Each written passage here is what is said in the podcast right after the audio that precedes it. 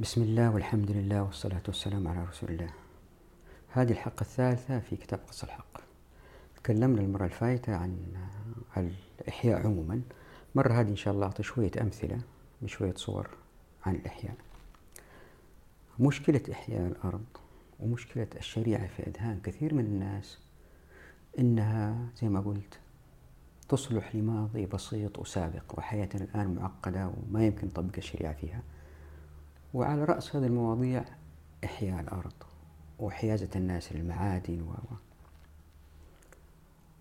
قبل ما نستمر في الكتاب أبغى أعطي مثال عن سوء الفهم عند المخططين والاقتصاديين والمعظم اللي في العلوم الإنسانية وبالتالي أنسحب معهم معظم الناس في كل التخصصات. سوء الفهم هذا يتلخص في الآتي. الآن عن المسلمين استخدموا الإحياء. المجتمعات السابقة قبل الحداثة. ما كان عندهم سيارات. ما كان عندهم أجهزة ومعدات آه، مثل المرافق الصحية و و و. وبالتالي كانت شوارعهم ضيقة ومتعرجة و. اللي حدث أنه مع الحداثة ومع منع الدول لإحياء الأراضي ومنع الدول لأخذ الناس للأراضي فالناس ما يقدروا ينتشروا في الأرض. فبدأوا ينسحبوا من القرى إلى المدن بدأت المدن تكتظ بالناس. وبهذا الاكتظاظ البيئة التقليدية القديمة اللي في الشوارع الملتوية هذه انزحمت. ولما انزحمت بدأت تسير يعني نوعا ما مقززة لكثير من المخططين والاقتصاديين ومتخذي القرارات. طيب مدينة زي وسط لاهور مثلا أو إسلام أباد مثلا كانت تشيل خمسين ألف. الآن جاها خمسمية ألف. طبعا راح تكون مكركة ومبهدلة والشوارع تطفح بالمجاري الله يكرمكم والمياه ناقصة والسلك الكهرباء داخلة في بعض. فبالتأكيد يكون الوضع ما هو مقبول. فما نحكم على الإحياء بخطأ ارتكب بمنع الناس من الإحياء واكتظاظهم في في المدن. والشوارع ضيقة لأنه كانت عندهم دواب يركبوها ما كانت عندهم سيارات. الآن أوضح. الآن ننظر لهذه الصورة. أحاول أني أتلافى ذكر أسماء المدن والدول عشان ما يصير في تجريح. هذه من شمال أفريقيا.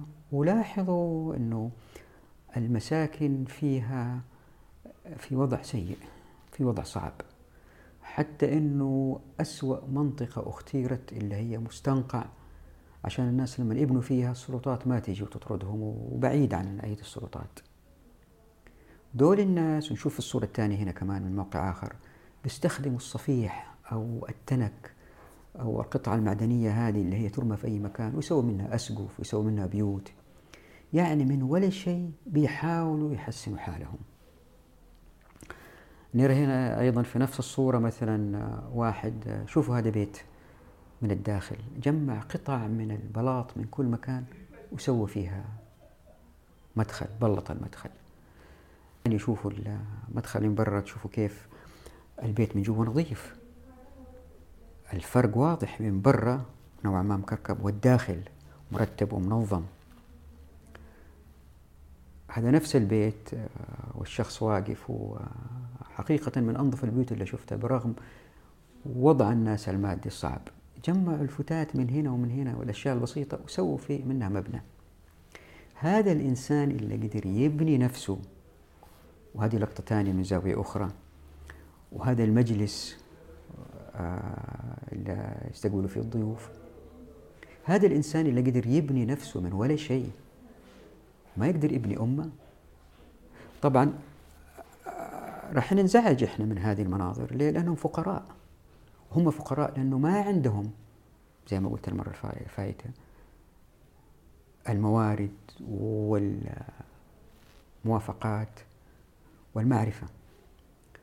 كثير من الأبحاث زي جون اف تيرنر زي آه، في بحث دكتوراه قرأت Challenging Bureaucracy أبحاث كثيرة ما أتذكرها. وهذا توجه معروف في الاقتصاد تمكين الناس. في أمريكا الجنوبية أول ما يتمكنوا الناس لأنه اللي دخل الانتخابات يبغون يصوتوا له وعدهم أنه راح يعطيهم ملكية الأراضي ويعترف بملكيتهم. إيش اللي صار؟ مباشرة الناس أهتموا بمساكنهم بدأوا يستثمروا فيها أكثر وأكثر.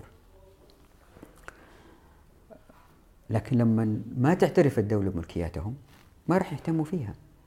هنا مثلا مشروع إسكان في آه، دولة كمان من الدول. لاحظوا آه، الواجهات مكركبة ومبهدلة لأن الدولة أعطتهم هذه كإيجار. ما يملكوها ما يحسوا إنها لهم. وهذا مثال ثاني. بينما الناس اللي بدأوا من الصفر مثلا هذا مثال واحد جمع الصفيح وبنى بيت جاره اللي جنبه لاحظوا سير مرسيدس في الشارع في صندقة ورا وجنب الصندقة آه، نخلة بدأ يستثمر بنى جدار وهذه السيارة القديمة المرسيدس يعني بدأ حاله يتحسن بدأ حاله يتحسن. هنا في قرية من الجزيرة العربية لاحظوا بوضوح في صندقة في الخلف بعدين في غرفة انبنت وبتستني البيت كمان إيش؟ ينبني أكثر وأكثر هذه شريحة أخرى شوفوا في غرفة وثانية والثالثة بدأت تطلع. هذا من بلد عربي آخر. آه نشوف الناس جمعوا الفضلات. وهذه إمكانياتهم. الفضلات. لو كانوا متمكنين إيش كانوا سووا إيش بنوا؟ لذلك المدينة الإسلامية إذا نشوفها مبانيها متشابهة نتكلم في هذا الموضوع بعدين مبانيها متشابهة. وفي أعلى تقنية ممكن ومن أجمل ما يكون وملائمة للبيئة مين صممها؟ مين خططها؟ الناس. لأنه عندهم معرفة لأنه عندهم الصلاحية لاتخاذ القرار. فنمت معرفتهم وهذه راح نفصلها بتفصيل كبير إن شاء الله قدام. تلاحظ هنا في هذه الصورة آه، من أفغانستان صناديق الأسلحة فككوها وسووا منها باب. وهذه مجموعة صناديق بتستني هنا عشان تسير أبواب. وهذا صندوق صار شباك. يعني الضعفاء المساكين. أبواب التمكين موصدة أمامهم. لما أقول أبواب التمكين أقصد الموارد والموافقات والمعرفة. لما تكون موصدة أمامهم بأقل القليل بيوجدوا شيء. هنا مثلا آه، ستاير بدل ما تترمي بطاطين بدل ما تترمي سوى مظلة وأشرعة في آه، دولة أخرى. وهذه سائرة مطعم بتظلوا تحت المطعم. هذه صورة حلوة أحبها من آه، أصيلة من أصيلة من المغرب. شوفوا صاحب البيت هذا قد جمع قطع بلاط من أماكن مختلفة وسوى فيها درج بطريقة حلوة يعني. وهذه صورة ثانية كأنها لوحة فنية تحفة فنية. وشوفوا مدخل البيت هذا. تحس إنه البلاط جاي من كل بحر قطرة. جمع بلاط من هنا ومن هنا. راجل على قد حاله. وبنى بيت معقول. ستر حاله. هنا واحد آه، بنى جزء من الدرج وبعدين حصل مواد أخرى وبنى جزء ثاني وبعدين كمان وجد بلاط وحطه بيستني عشان يستثمر في مكان آخر.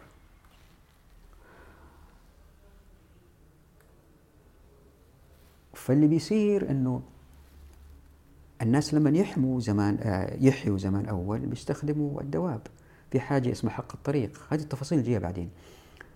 آه، حق الطريق هذا إذا أنا أحييت ورايح لمكان آخر لوسط البلد أو لموقع ماء أو لمكان استخرج منه معدن أو لمزرعة أو لنهر. الطريق اللي أروح واجي منه إذا كان بالدواب ما حد يحميه ما حد ما حد يحييه. وكأنه حمله وكأنه حريم له يسموه في الشريعة حريم الأرض المحياة ما حد يقدر يحييها. طب لما تيجي دابة ثانية مقابله واثنين يتقابلوا يصير هذا الطريق. مع المرور ومشي على المشي على الطريق. تبدأ تظهر آثار الطريق.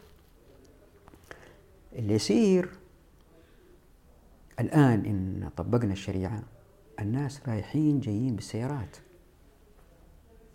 وطبيعي جدا ما حد يقدر يحمي هذا الطريق. ولما أنا أمشي مثلا أحيانا أمشي في هذا الطريق وأمشي في تاني وبعدين أشوف طريق ثالث أحسن أو تاني أحسن. أمشي مع الثاني أو الثالث.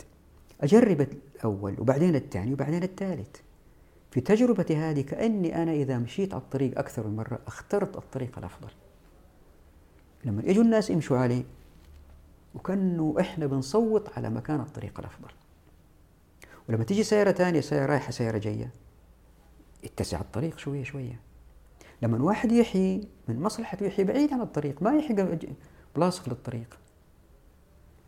طب واحد يقول لي والله بس الناس يتنازعوا على الأراضي ويجوا دفعة واحدة على الأراضي أقول له هذا ما يصير. ليه؟ لأنه نساء الكرة الأرضية ما يلدوا دفعة واحدة. كل يوم في القرية أو في المدينة في عدد معين من المواليد اللي بيزيدوا سنة عن سنة عن سنة. ما يجوا دفعة واحدة. فمش معقول الناس يجوا يهجموا على الأراضي دفعة واحدة لأنهم بيكبروا بالتدريج والسن اللي يحتاجوا فيه أرض بيدخلوا على سوق أخذ الأراضي بالتدريج. حتى لو جو دفعة واحدة. أتخيل ملعب كرة قدم. يشيل حوالي خلينا نقول مية ألف مش هذا متفرج. والأبواب مسكرة وبرا في مية وعشرة ألف متفرج. وفتحوا الأبواب إيش يصير؟ كل الناس تخرج على تهجم على الكراسي عشان تأخذ كرسي. بالطبع في الأول يأخذ الكراسي الأفضل.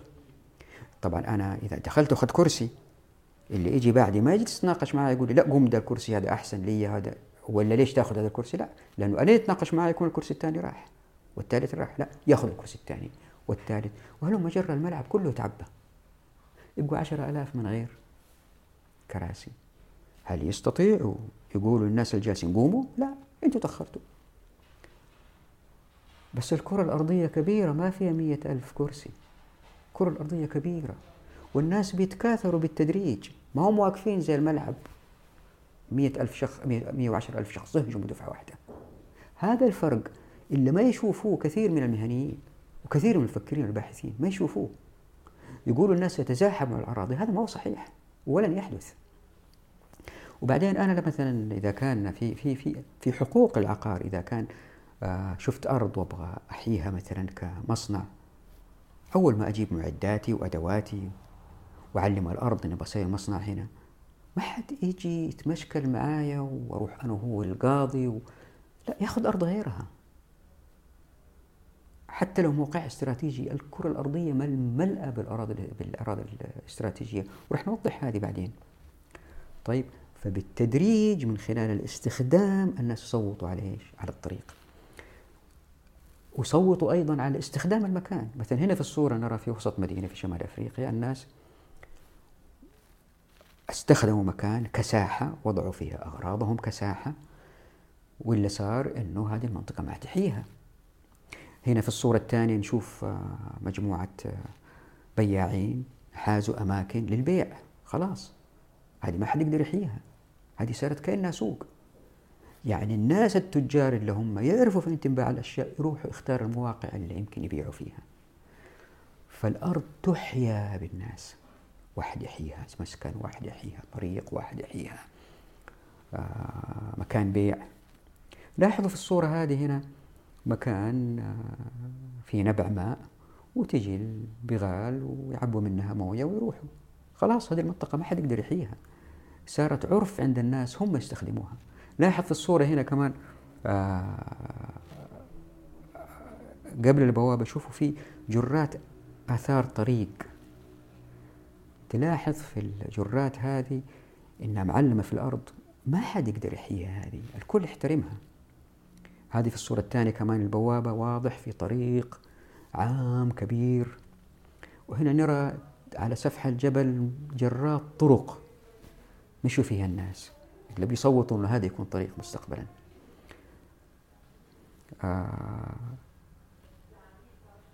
لاحظوا إنه الطرق في البداية تكون معلمة بطريقة سهلة بسيطة.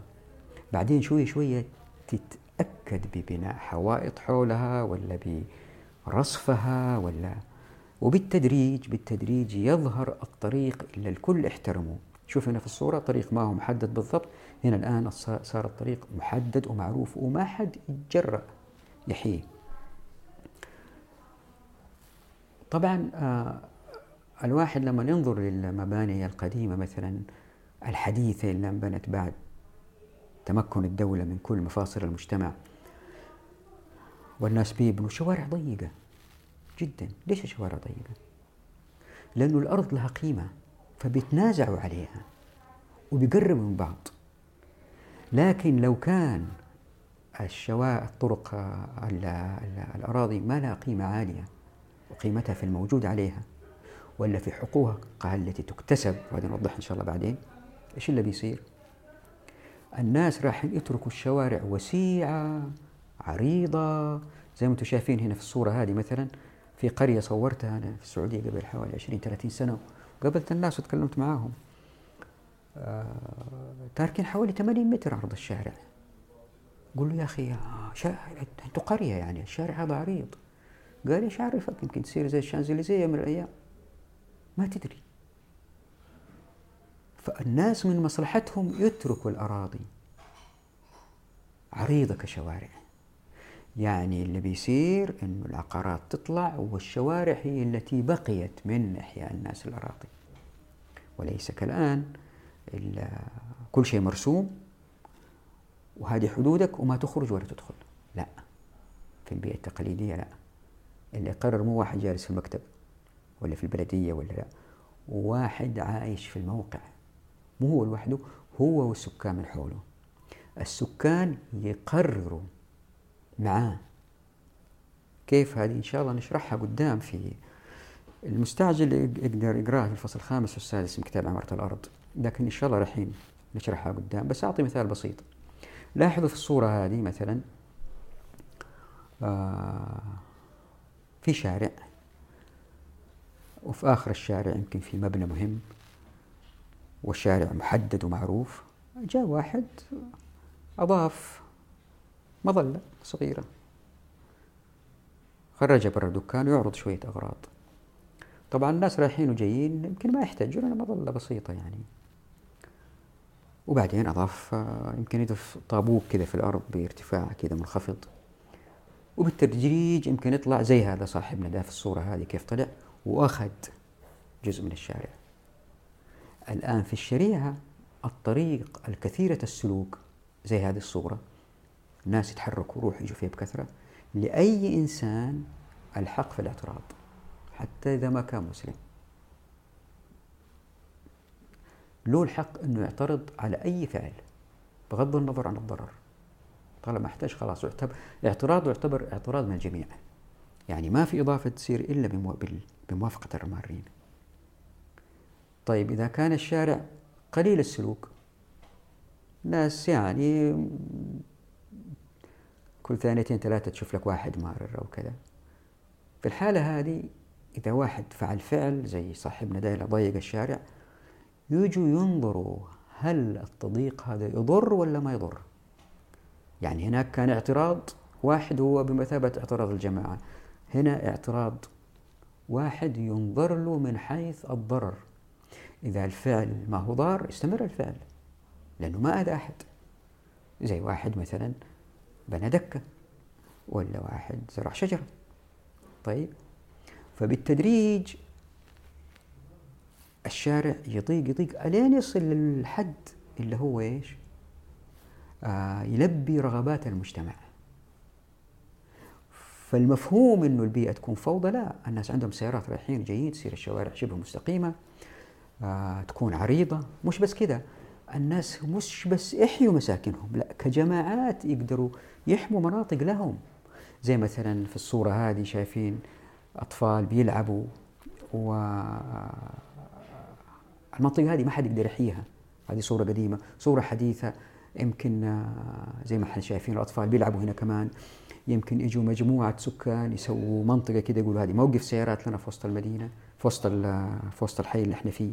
ما حد يحيي. آه، يمكن مجموعة سكان يجتمعوا ويسووا ديوانية للشباب عشان يجلسوا فيها في المساء يمكن يسووا قاعة حفل زواجات يمكن. يعني الحي هو يتكون ويتبلور ويزيد. هو يقرر إيش يبغى. هل معقول الناس يضيقوا على أنفسهم ويسووا شوارع ضيقة؟ هل معقول الناس ما يحطوا ملاعب للأطفال ما يحطوا حدائق بالعكس. أنت كل ما تشوف الشوارع الآن ضيقة ولا مزنوقة ولا ما تشوف خدمات أعرف إنه في التخطيط كان في خدمات وجاء مسؤول لهط الأرض هذه أعطاها لدا ولا لدا وخلاها مخطط. ما يمكن الناس نضحك عليهم إذا كان بيحيوا لأنه ما يخلوا أحد ياخذ الأرض إلا قرروها لهم كملعب. مجموعة شباب مثلا قرروا إنه هذه الأرض تكون لهم ملعب يلعبوا فيها كورة. خلاص محجوزة لهم. وبالتالي نتوقع المدينة تنمو مع نمو حاجات الناس اللي هم رغبانين فيها. فالسكن ما هو بس سقف السكن مع جيرة والجيران هذول مع بعض يحتاجوا مرافق وبالتدريج تظهر المرافق في المدينة.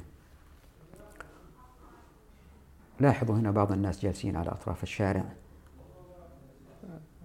هنا ناس بيبيعوا لأنه زمان أول كانت آه، طلباتهم بسيطة وسهلة. كانت المدينة سهلة مدينة بسيطة وسهلة لكن الآن لأنه إحنا متعلمين وعندنا تقنية أعلى وعندنا تجارب, تجارب أعلى الناس يصير عندهم وعي ويحيوا. الأراضي ويحيوا المرافق اللي هي تخدمهم كمساكن آه، نشوف في الصورة هذه وهذه كثير ناس يرجعوا لها مثل مثل هذه الصور. شوفوا الإحياء إيش سوى. واحد محتجر أرض كبيرة. ويقول هذه إحياء. هذا احتجار هذا ما هو إحياء. وراح نتحدث عنه إن شاء الله. لأنه الأرض لها قيمة احتجروا لكن إن طبقنا الشريعة الواحد يستحي يحتجر يحتجر أرض كبيرة. لأن الجيران يقولون أنت إيش بتسوي؟ أساسا هو ما يقدر يحتجر لأنه ما ياخذ شيء أكثر من طاقته. لأنه يعرف أنه الأراضي موجودة دائما موجودة. ياخذ اللي يكفيه هو وأسرته. يمكن يحجز له أرض شوية أكبر لولده. حتى هنا راح يخجل. ليه؟ لأنه قد يكون في أولاد جيران أحق. طيب؟ فاللي يصير في نوع من التفاعل ولن يتشاح لن يختلف الناس على الأراضي بإذن الله. وبالتدريج بالتدريج بتصويت الناس على بالاستخدام على كيف تكون الطرق سنرى الطرق كما هي في البيئة التقليدية تمشي مع طبوغرافية الأرض والأرض والطرق تتلافى المناطق الوعرة. وبالتدريج يصير الاستثمار الأفضل من خلال معرفة الناس في الموقع اللي عارفين كل شيء البيئة الأفضل. بس هذا كله مو مهم. إنه الناس أحيوا وأرتاحوا ولا ما أرتاحوا. المهم إنه بتمكين الناس نسبة الملكيات يعني نسبة ملكية الأفراد للعقارات ارتفعت. في النظام الاشتراكي مثلا 30% 40% من الناس ملاك. في النظام الرأسمالي 60% ارتفع أحيانا 70% إذا طبقنا الشريعة تقريبا تصل 100% ترتفع جدا جدا زي ما راح نشوف إن شاء الله. ولما الإنسان يصير مالك يصير صعب ترشيه صعب آه، تقهره ويصير عزيز. مجموع الأفراد الأعزاء هذه يسوي أمة عزيزة. مو زي ما يفكروا هؤلاء الحكام برمي الناس في السجون وتكميم الأفواه و دفع الناس الطاعة العمياء وبالتالي تنفيذ مخططات وتصير أمة عزيزة. ما يمكن تصير أمة عزيزة. الأمة العزيزة هي مجموع أفراد أعزاء. طبعا راح تظهر الكثير من الأسئلة والاستفسارات من الكثير من الناس. لأنهم ما قرأوا باختصار. وطبعا المطبلين اللي هم يحاولوا أنه يتقربوا للسلاطين مثل هذه الأفكار التي تؤدي إلى تحرير الناس وبالتالي تحرير الشعوب راح يحاربوها ويطلعوا لها ستين ألف حجة وحجة. ولأننا في البداية صعب الرد على كل شيء الآن لكن بس أعطي مثال مثلا يمكن واحد يقول والله طيب الناس يحيوا الأراضي والموية والكهرباء والتلفون المرافق العامة. هذه كيف تسير طبعا الإجابة تطول لكن باختصار أنه في أذهانهم الآن هي الدولة تسوي كل شيء. في العالم الغربي الشركات تسوي كل هذا. في شركات كهرباء شركات تلفون شركات لكن احتكارية في النظام الرأسمالي. طبقنا الشريعة والناس عندهم السلطات والناس عندهم الصلاحيات والناس يقدروا يوصلوا للخيرات مثل الموارد الطبيعية. من غير موافقات من غير ما يضروا بأحد ولا بيضروا بالبيئة اللي بيصير إنه آه الناس دول بيكونوا أثرياء متمكنين وما راح نشوف البيئة المكركبة هذه اللي وريتكم هي في الصور لأنه هذول فقراء. لو كانوا أغنياء اللي بيصير إنه راح تظهر شركات لخدمتهم. شركات تجيب المياه شركات تجيب الكهرباء شركات تجيب تتخلص من الفضلات. مش كمان شركة واحدة تجيب المياه تطلع حلول كثيرة شركات مختلفة. ما يصير في احتكار لأنه اللي يقرر مين يمد مواصيره في الشارع هذا هم السكان. مش واحد جالس بعيد يمكن ترشيه. والسكان صعب ترشيهم. فمش بالضرورة يعني أنه نعيش بيئة فقيرة وعريانة في شوارعها وفي لا تظهر حلول مختلفة. مثلا يعني إضاءة الشوارع مش بالضروري تكون بكيبل كهرباء ماشي في الشارع بأعمدة في الشارع. يمكن الناس يضيئوها من مبانيهم يضيئوا الشارع. الحلول كثيرة لا تنتهي. المشكلة أنه التقنية والحلول العمرانية والاقتصادية ما توجهت تجاه تمكين الأفراد. توجهت وأدت إلى آه، آه، تركيبات احتكارية والتركيبات هذه أدت إلى ظهور طبقات طبقات تخدم طبقات. وهذه أدت إلى التلوث البيئي زي ما راح نشوف إن شاء الله قدام لأنه كمان باختصار سريع الأثرياء يعني يمتلكوا يمكن يخوت وقصور كبيرة وكم واحد يشتغل في هذا القصر؟ كم استهلك مواد هذا القصر اللي بيسكن فيه واحد هو وبنته وولده؟ وهذا يؤدي لتلويث الكرة الأرضية. مش بس كده الفقراء هذول اللي أفرزتهم هذه التركيبة الاحتكارية. بتصنع لهم الصين مواد رديئة لأن إمكانياتهم المالية ضعيفة بيشتروا أشياء رخيصة وبتترمي. هذا موضوع ثاني موضوع السستينابيلتي آه اللي يبغى يشوف آه حاطط في التويتر رابط لمحاضرة لقيتها في السويد. ثلاثة محاضرات عن هذا الموضوع. أن التفكير الغربي الاقتصادي بالضرورة يؤدي إلى تلويث البيئة. فراح تظهر الكثير من الأسئلة من الكثير من الزملاء اللي هي تحاول إجهاض الموضوع. ما يحاولوا يفكروا شوية إنه طيب كيف يمكن نطور هذه الأفكار؟ هي راح تتطور من حالة لو طبقنا الشريعة. لكن ما أتيحت الفرصة لتطبيق الشريعة أبدا. من العصور الأولى زي ما راح نشوف إن شاء الله. فقط أنبه نبهت على هذه النقطة. آه، نراكم على خير إن شاء الله في الفيديو القادم.